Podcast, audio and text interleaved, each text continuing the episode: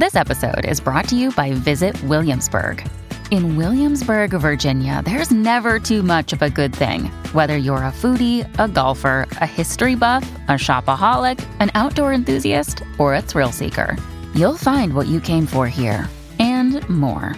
So ask yourself, what is it you want? Discover Williamsburg and plan your trip at visitwilliamsburg.com. Welcome to another Listener into Lead podcasting tip, where I'll be sharing 30 tips on how coaches can begin to nurture listeners into leads while positioning themselves as a trusted authority with their very own podcast. Want to get leads and business from your podcast? You're in the right place. Hi, this is Anne Marie, and welcome to another Listener into Lead podcast tip for coaches and consultants who want to launch a podcast to nurture listeners into leads, get clients, and build their business with their podcast. This is tip number 19. Now, today's tip is about developing compelling communication techniques, and I could probably spend an entire day on this topic. So, for now, I want to share what areas you really want to hone your communication skills in and how these can make a difference in the overall success of your podcast. Now, in terms of success with compelling communication techniques, not only will you enhance the relationship with your guest, if you've got a guest, or with your audience, you're going to continue to build know, like, and trust with your audience. And for those listeners who are ready with the right communication and the right call to action, you'll be able to get your listener off the podcast and onto your list every time. So, in what areas can you continue to leverage and develop your communication skills? Well, interacting with and guiding the conversation with your guest, no matter what their communication style.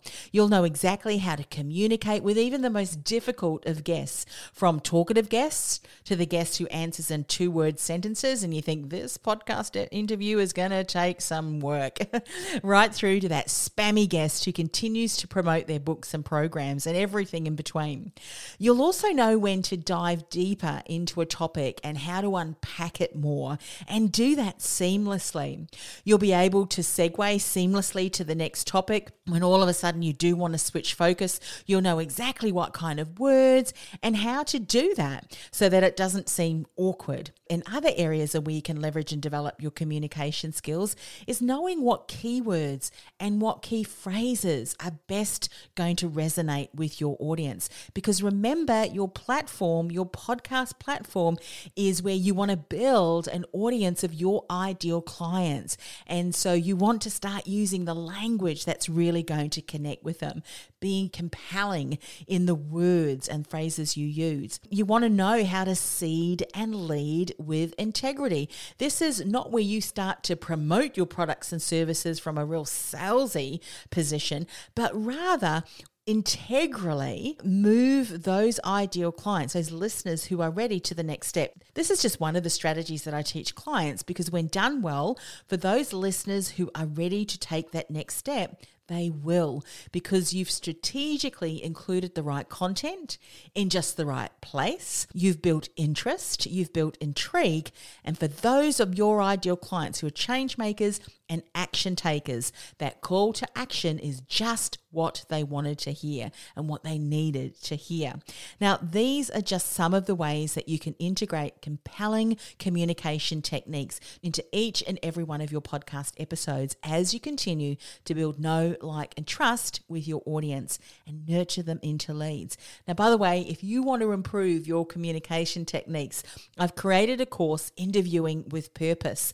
You can access it over at www.interviewingwithpurpose.com. That's interviewingwithpurpose.com. And remember, for those of you who don't really interview guests and just want to have like a solo show, you should be interviewing your clients, your former clients, your existing clients, and your interviews should really be like a, a testimonial that uh, showcases why prospective customers, your listener, should want to work with you if they want the same results as your clients who you are featuring on your podcast in the most integral of ways. So, hope that was helpful. Communication techniques that are compelling, that seed and lead, and that continue to create an incredible story and journey if you are interviewing a guest on your podcast. I'll see you on the next tip.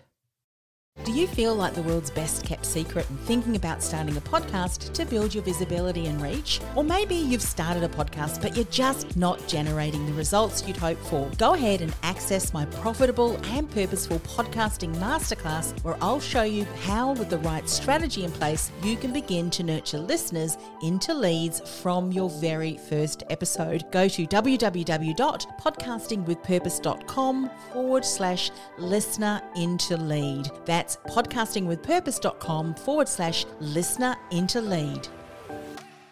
This podcast is a part of the C Suite Radio Network. For more top business podcasts, visit c-suiteradio.com.